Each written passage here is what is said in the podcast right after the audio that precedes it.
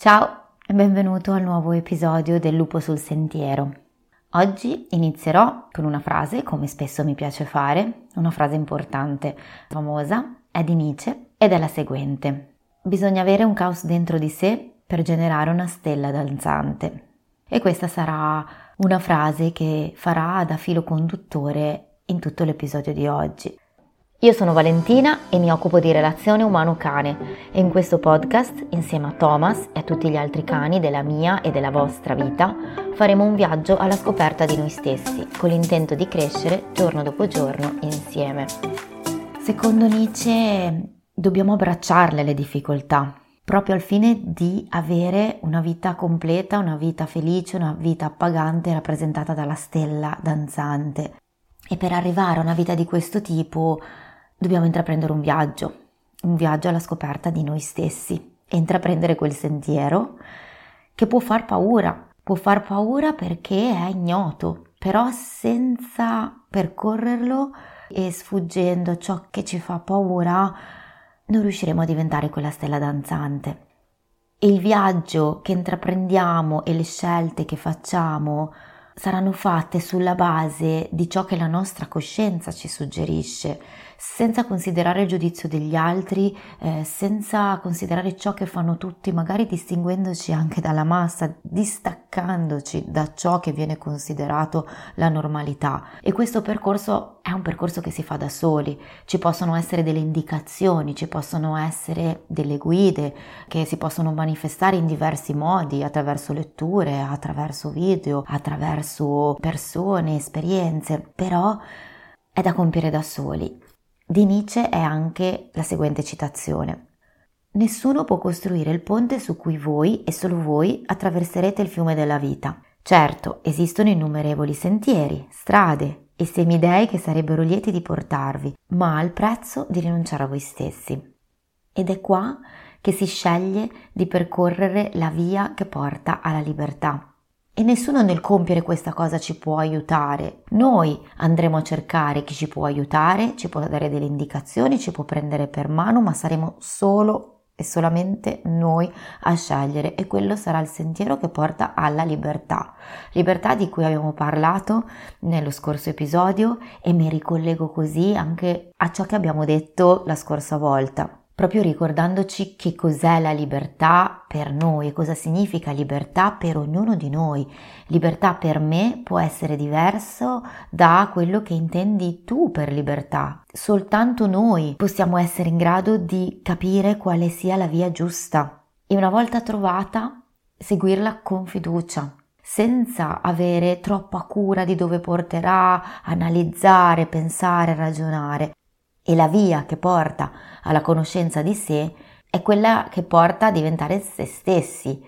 Chi è che decide in tutto questo marasma che ho dentro di me? Appunto, in tutto questo caos, ma in tutto questo caos c'è un potenziale.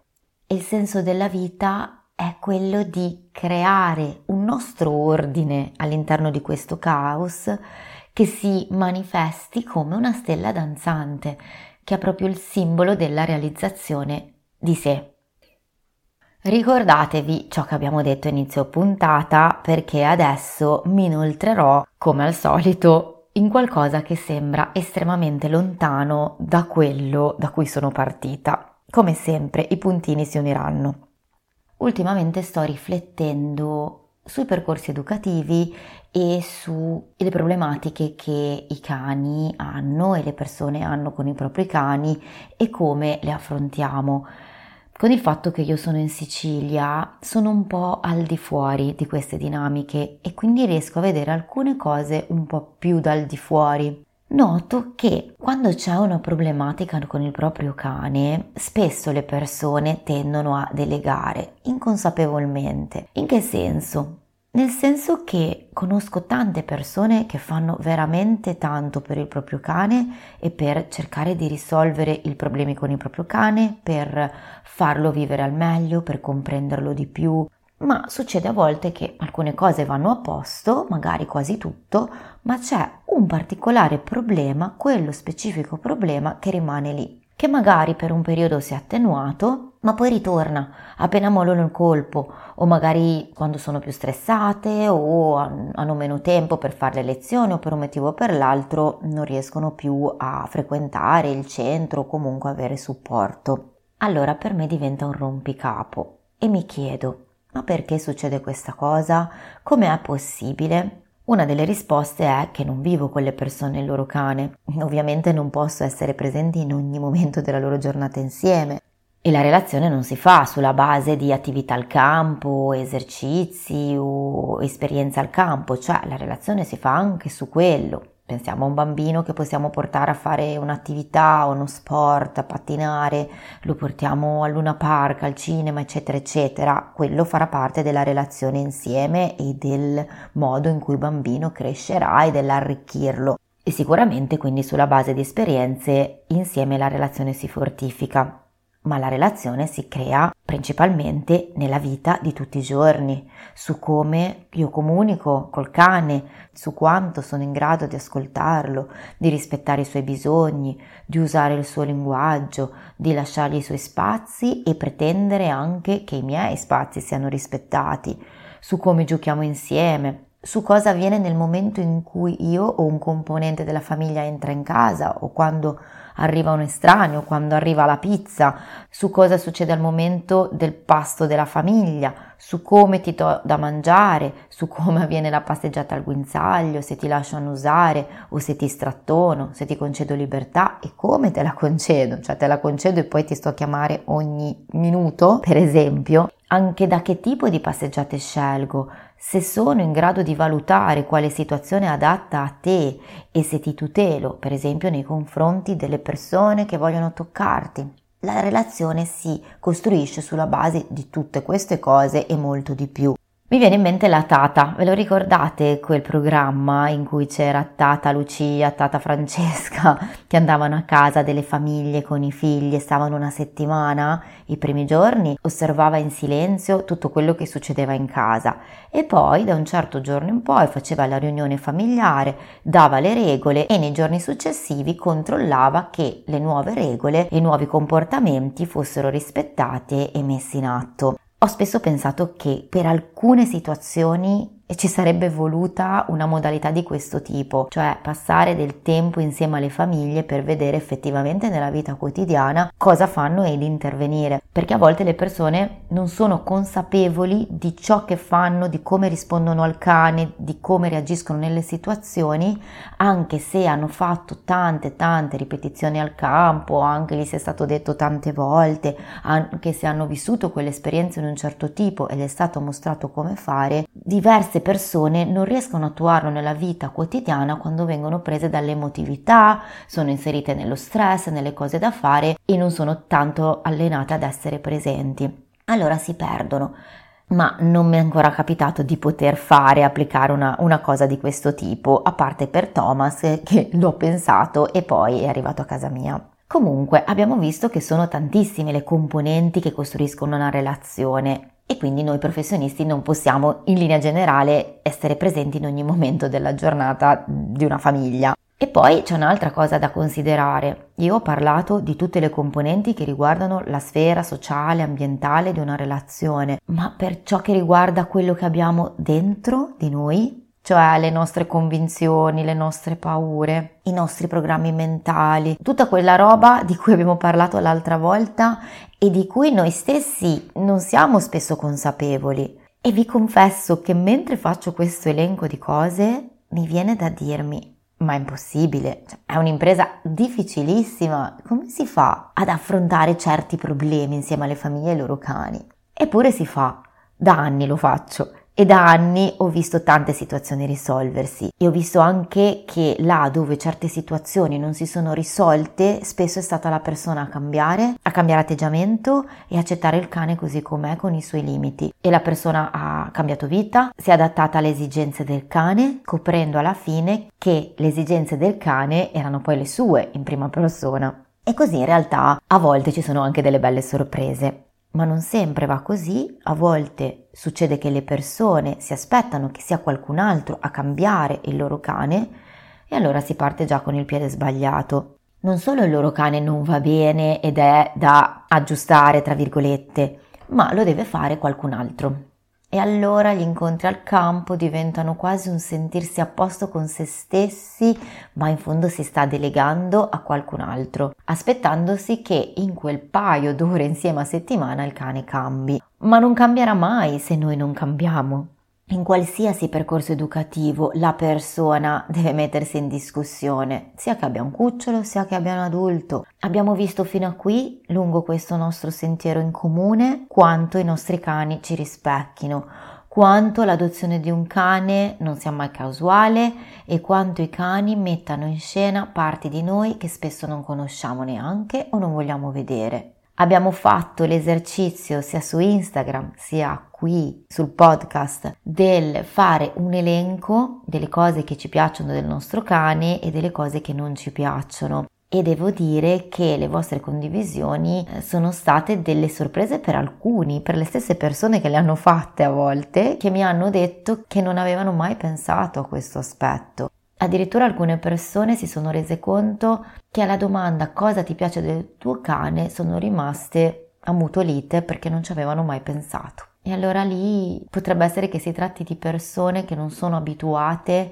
neanche a vedere le cose positive in se stessi e di conseguenza non possono farlo nell'altro né tantomeno nel proprio cane. E quindi tramite il cane al di là del rispecchiamento possiamo comunque vedere attraverso altre vie certi aspetti come per esempio una bassa autostima. Abbiamo anche visto in questo percorso quante parti di noi siano inconsce ricordiamoci che il 95% di noi è subconscio e allora come si fa? si fa che si cammina insieme, ma dimentichiamoci di lavorare solamente sul cane. A volte persone che fanno tante cose con il proprio cane, ma ne fanno tante, tante, che studiano, si informano, fanno attività, fanno un sacco di cose, comunque non riescono a uscire da questo loop del devo fare col cane, devo lavorare col cane. Mi spiace dirlo, ma penso che a volte questo sia un modo per fuggire a se stessi. E finché non prendiamo il coraggio di guardarci dentro, possiamo fare tutto il lavoro che vogliamo, ma metteremo giusto delle pezze, aggiusteremo un pochino, ma sarà alla fine come una coperta troppo corta.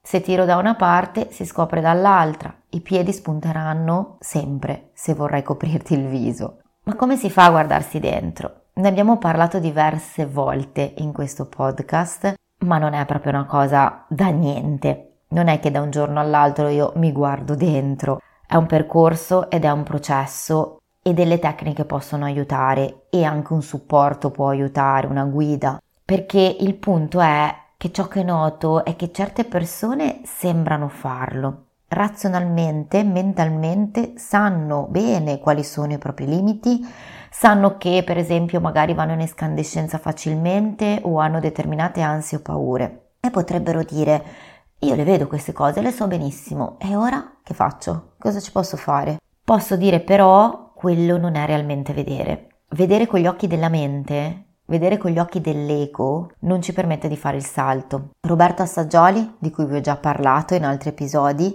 nel suo libro Psicosintesi, Armonia della vita, ci spiega alcune differenze. Intanto rivediamo un attimo cos'è la psicosintesi.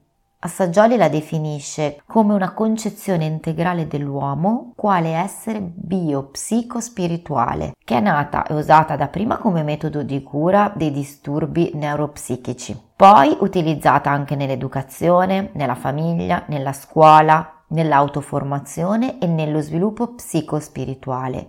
In seguito è stata utilizzata anche per aiutare nella soluzione dei problemi riguardanti rapporti interpersonali e sociali tra genitori e figli, nella coppia, sul lavoro, fra umani in generale. Dal punto di vista scientifico, la psicosintesi come si è sviluppata? Si è sviluppata come una psicologia che va a includere non solo la personalità cosciente, ricordate che questa rappresenta il 5% della nostra mente, ma anche i suoi aspetti inconsci, quelli che riguardano la profondità, quindi l'inconscio inferiore, quanto quelli che riguardano le parti più alte di noi, definito supercosciente o sé spirituale tutta questa parte inconscia rappresenta il 95%. E Assaggioli dà una spiegazione anche alla riflessione con cui sono partita oggi riguardo alle problematiche dei cani e di come le persone tendono a delegare.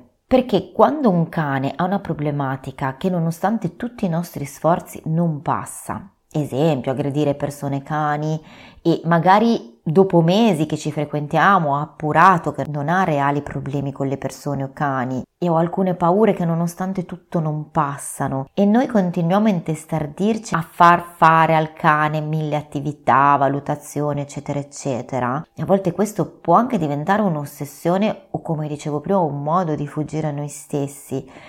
In realtà il cane ci sta dicendo qualcosa di noi, ma noi probabilmente non vogliamo vederlo, oppure, seppur vedendolo, non abbiamo gli strumenti per prenderci la responsabilità della cosa, perché ci sembra troppo difficile, perché ci sembra troppo grande, troppo più grande di noi. E così continuiamo a fuggire e continuiamo a mettere sotto il tappeto e continuiamo a girarci dall'altra parte e una parte di noi nasconde e l'altra parte cerca di risolvere, ma ci stiamo sabotando, c'è qualcosa che rema contro e così aggiriamo il problema, ma lo incontreremo sempre dall'altra parte.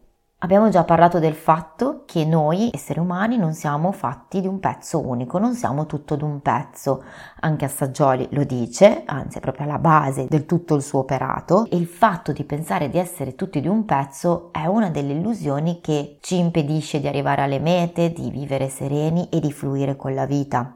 In genere tutta la nostra attenzione è presa da problemi esterni, problemi pratici fuori di noi. La maggior parte delle nostre ore le passiamo a risolvere problemi esterni a noi, a vivere con le preoccupazioni, a essere sovrastati da robe che arrivano dall'esterno.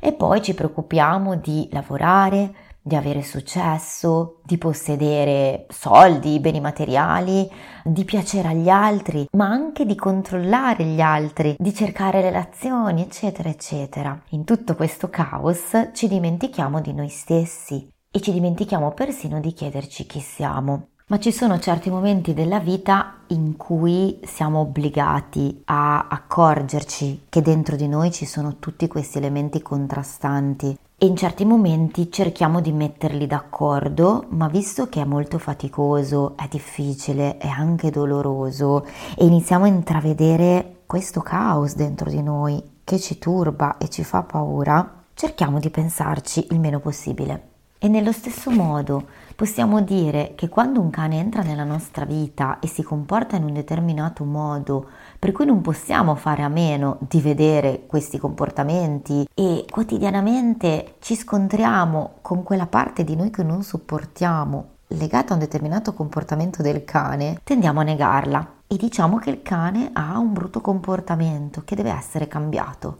e che ci rovina la vita. E così iniziamo a fare lezioni, va benissimo, attività, cerchiamo di risolvere il problema.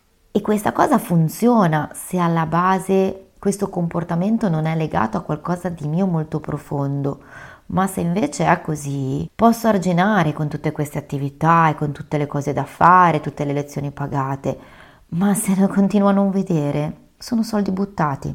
Mettiamo che il mio cane tende a controllare le persone e abbaiare verso le persone che incontra. Mettiamo che sono una persona con tanta rabbia dentro, ma che non è in grado di esprimere i propri bisogni con assertività. Ne abbiamo parlato, c'è l'episodio dedicato. Magari dico sempre di sì e sono sempre disponibile, per esempio sul lavoro, ma dentro di me subisco. Io farei il contrario di quello che esprimo all'esterno. Faccio più ore dell'orologio e mi sento sfruttata.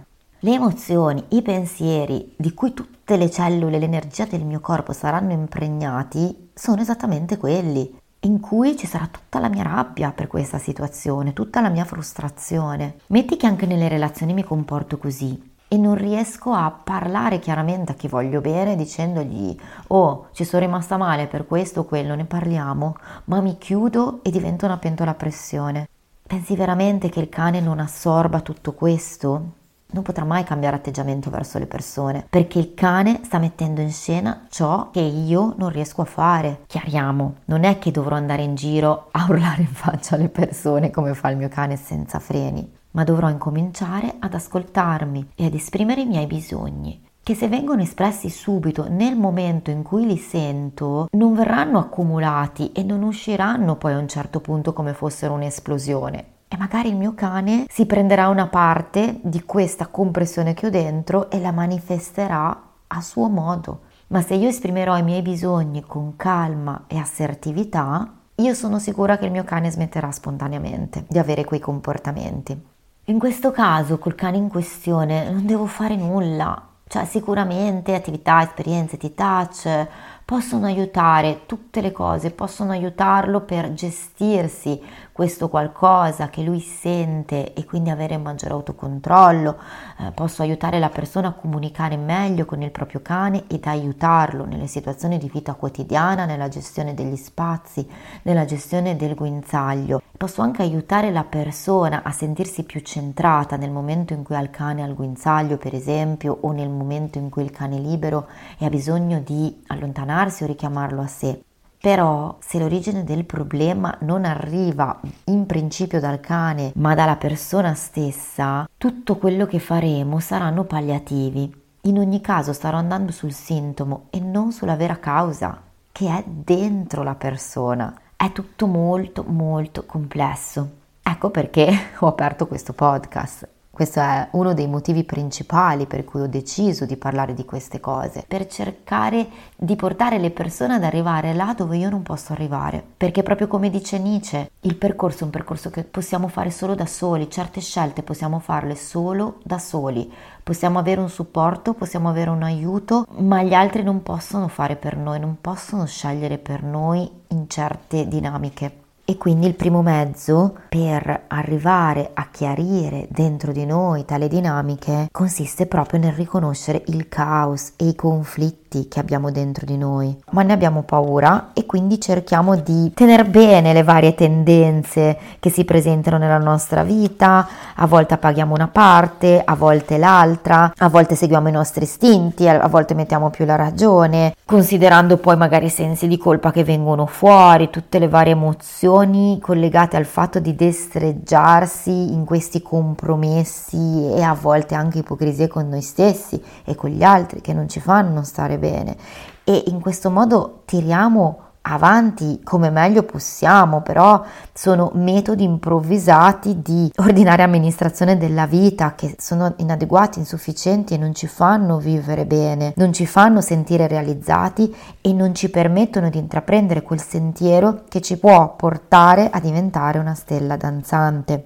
Se non vogliamo restare in questa vita così poco soddisfacente dobbiamo affrontare le nostre paure, dobbiamo avere il coraggio di guardarci dentro e andare nel profondo. E il primo mezzo per fare chiarezza e per conoscerci consiste proprio nel riconoscere il caos, nel vedere i conflitti dentro di noi. E qua ritorniamo ovviamente a Nietzsche.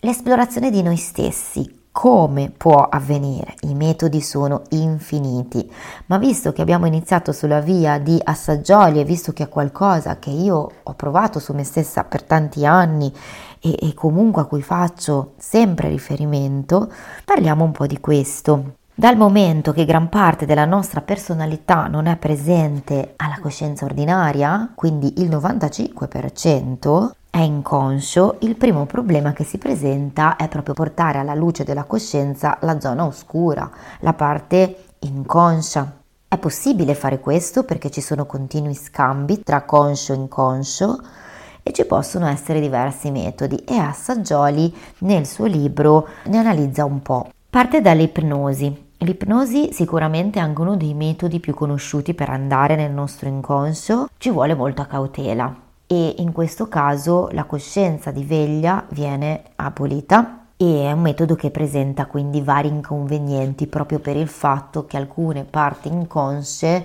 potrebbero, affiorando senza la consapevolezza della parte conscia, potrebbero creare problemi poi alla parte conscia che magari non era pronta ad accoglierli. Assaggioli parla poi delle associazioni libere, che poi è il metodo fondamentale usato da Freud. Consiste nel mettersi in uno stato di rilassamento e dire tutto quello che in quella condizione passa per la mente senza controllo. Quello che succede però in questo metodo è che l'inconscio potrebbe essere represso proprio per delle resistenze che si vengono a creare nel momento in cui portando alla luce cose così confusionarie ci sentiamo disorientati e senza volere possiamo mettere delle resistenze per difesa. E a un certo punto eh, Assaggioli dice che la sorgente si dissecca, poi ci sono vari altri metodi, però tende a rimanere un po' più nella parte conscia. Poi c'è un altro metodo che è basato sulle parole stimolo, un metodo utilizzato da Jung. Vengono dette delle parole e si chiede alla persona di dire la prima cosa che gli, viene, che gli arriva alla mente. Oltre alla parola che viene detta si osservano anche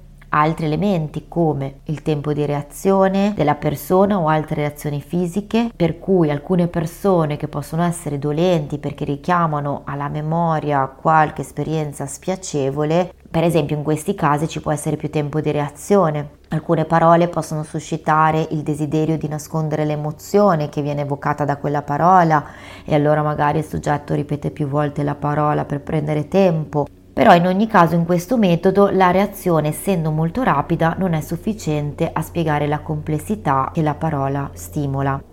Per ovviare a questo problema eh, si utilizzano le associazioni in serie, cioè la parola stimolo viene seguita da 10-20 parole per creare una sorta di filo di Arianna e quindi per favorire un affioramento inconscio di altro e questo metodo viene utilizzato per esempio nelle indagini giudiziarie e viene associato spesso alla macchina della verità che registra le variazioni emotive riguardo alle emozioni che si vogliono reprimere. Però il limite qual è? L'esistenza di questa reazione, ma non tutto quello che c'è dietro a questa reazione. E un altro metodo è quello dello studio dei sogni, molto interessante, utilizzato fin dall'antichità e quello che si consiglia è di scrivere i sogni subito subito appena il risveglio, tenersi un quaderno vicino al comodino e annotare subito. Quando ho iniziato il mio counseling, Tiziana mi ha suggerito da subito di scrivere i miei sogni e devo dire che ho dei quaderni pieni di sogni e me li ricordavo sempre, tutte le notti, cosa che adesso non mi succede.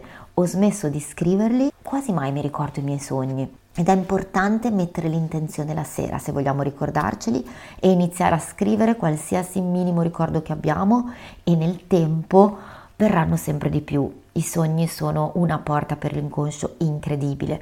Ovviamente ci vuole qualcuno che sia in grado di aiutarci a interpretare questi sogni. Anche le immagini sono un metodo molto molto potente, molto usato anche da Saggioli, magari faceva vedere un quadro, appunto un disegno, una forma chiedeva che il paziente riferisse le emozioni che quell'immagine suscitava. L'espressione scritta è veramente un buon metodo di esplorazione dell'inconscio. Leggo un pezzetto di quello che dice Assaggioli perché è veramente interessante.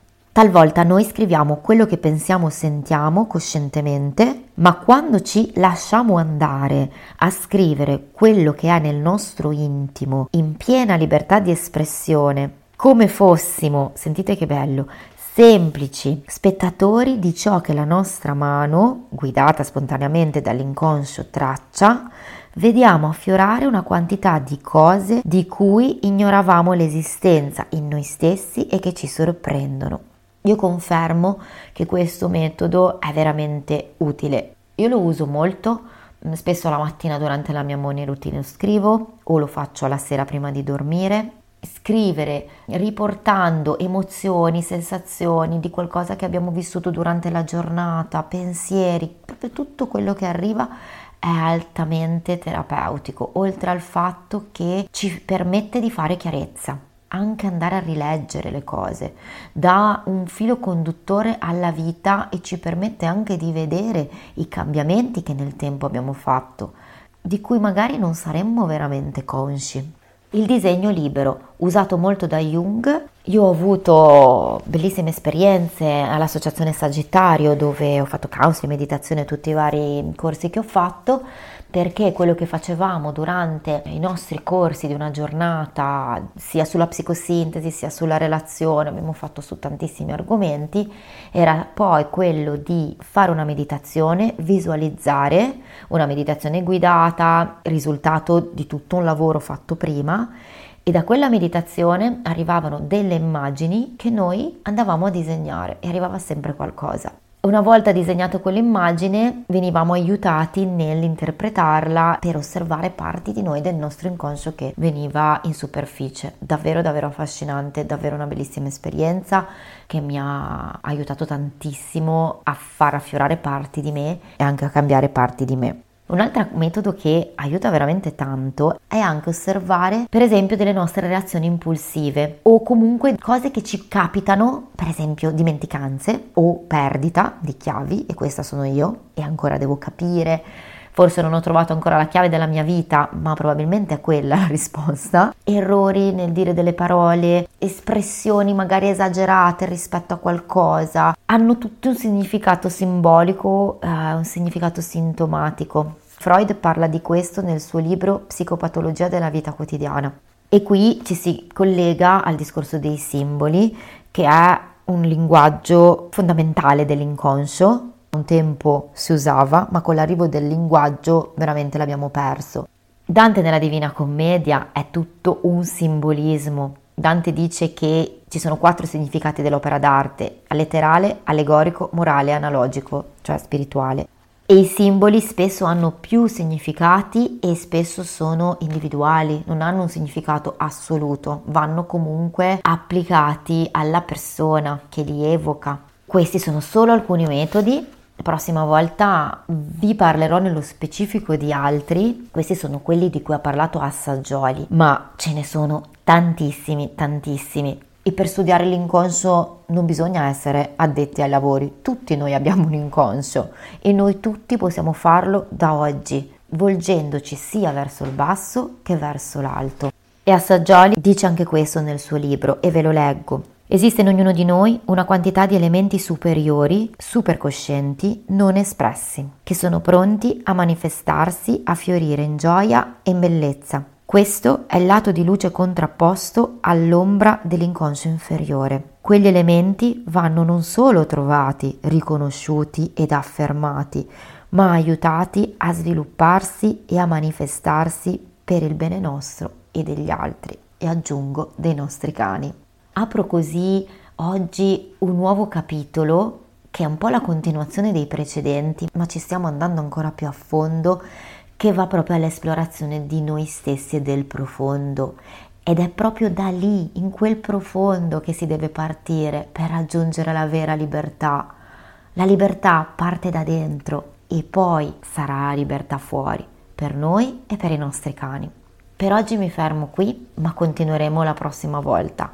Sarà tutto un po' un filo conduttore che si espanderà in questi episodi che connettono libertà con conoscenza di noi stessi e relazione con il nostro cane. Penso che sia arrivato il momento di diventare davvero concreti e passare all'azione. Che cosa voglio dire? Che in questo sentiero, insieme al nostro lupo, quello che vorrei è che insieme imparassimo a lavorare prima su noi stessi piuttosto che sul cane non mi piace tantissimo questa parola lavorare, mi piace di più la parola guardare e la parola osservare. Questo sentiero è un percorso che fin dall'inizio ho desiderio di percorrere insieme a voi, insieme ai vostri cani, oltre che ai miei cani, quelli che sto incontrando sul mio cammino. E quindi vi lancio una sfida. In realtà più che una sfida è un compito che vi do con l'idea di portare nella pratica questo percorso che stiamo facendo insieme.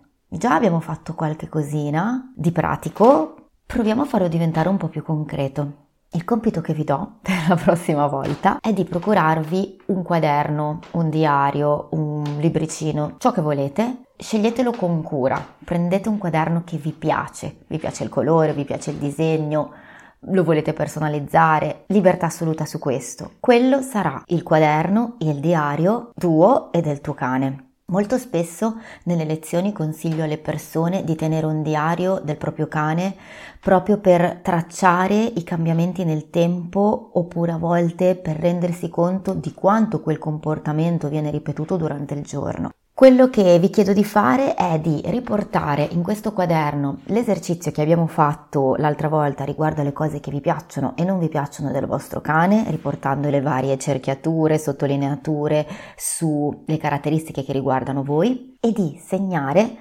qual è in questo momento la problematica, la paura, qualsiasi tipo di difficoltà più grande, la più grande che in questo momento state affrontando con il vostro cane, se la state affrontando. Se non la state affrontando, ancora meglio, potreste segnare quello che vorreste migliorare. Vuol dire che siete in un gradino più avanti. Benissimo. Allo stesso modo segnate una delle vostre problematiche che sentite più pesanti nella vostra vita in questo momento e che vorreste cambiare. Possono essere due cose che non corrispondono, come sì. Se trovate una correlazione, benissimo. Se non la trovate, non c'è problema. Per ora facciamo questo. E quello che vi chiedo di fare è di fare una foto al vostro quaderno e taggarmi sulle storie su Instagram. Lo metterò anch'io. Spero che questo episodio sia stato utile anche se è un po' forse diverso rispetto agli altri ho voluto iniziare a mettere qualcosa di pratico nel nostro percorso personale, perché questo, oltre che un percorso con il nostro cane, l'avete ormai capito, è anche un percorso su noi stessi. Certi metodi, certe tecniche bisogna conoscerli, ho cercato di stringere il più possibile, riportando una mia esperienza personale, ciò che conosco. Ovviamente ci sono altre tecniche che io non conosco e quindi non ne parlo, io parlerò della mia esperienza personale. Andrò avanti nei prossimi episodi raccontandovi ciò che per me è stato utile e ciò che ha aiutato me nel mio sentiero, ma poi ognuno si troverà o ha già trovato le sue vie. Anzi, come sempre è gradita la condivisione e fa piacere conoscere anche storie e situazioni di altri e vostre. Come sempre grazie per avermi accompagnata fino qui. Lascio link vari di cui ho parlato durante l'episodio in descrizione e anche il link per recensire il podcast. Vi auguro buon tutto e vi mando un grande abbraccio. Alla prossima!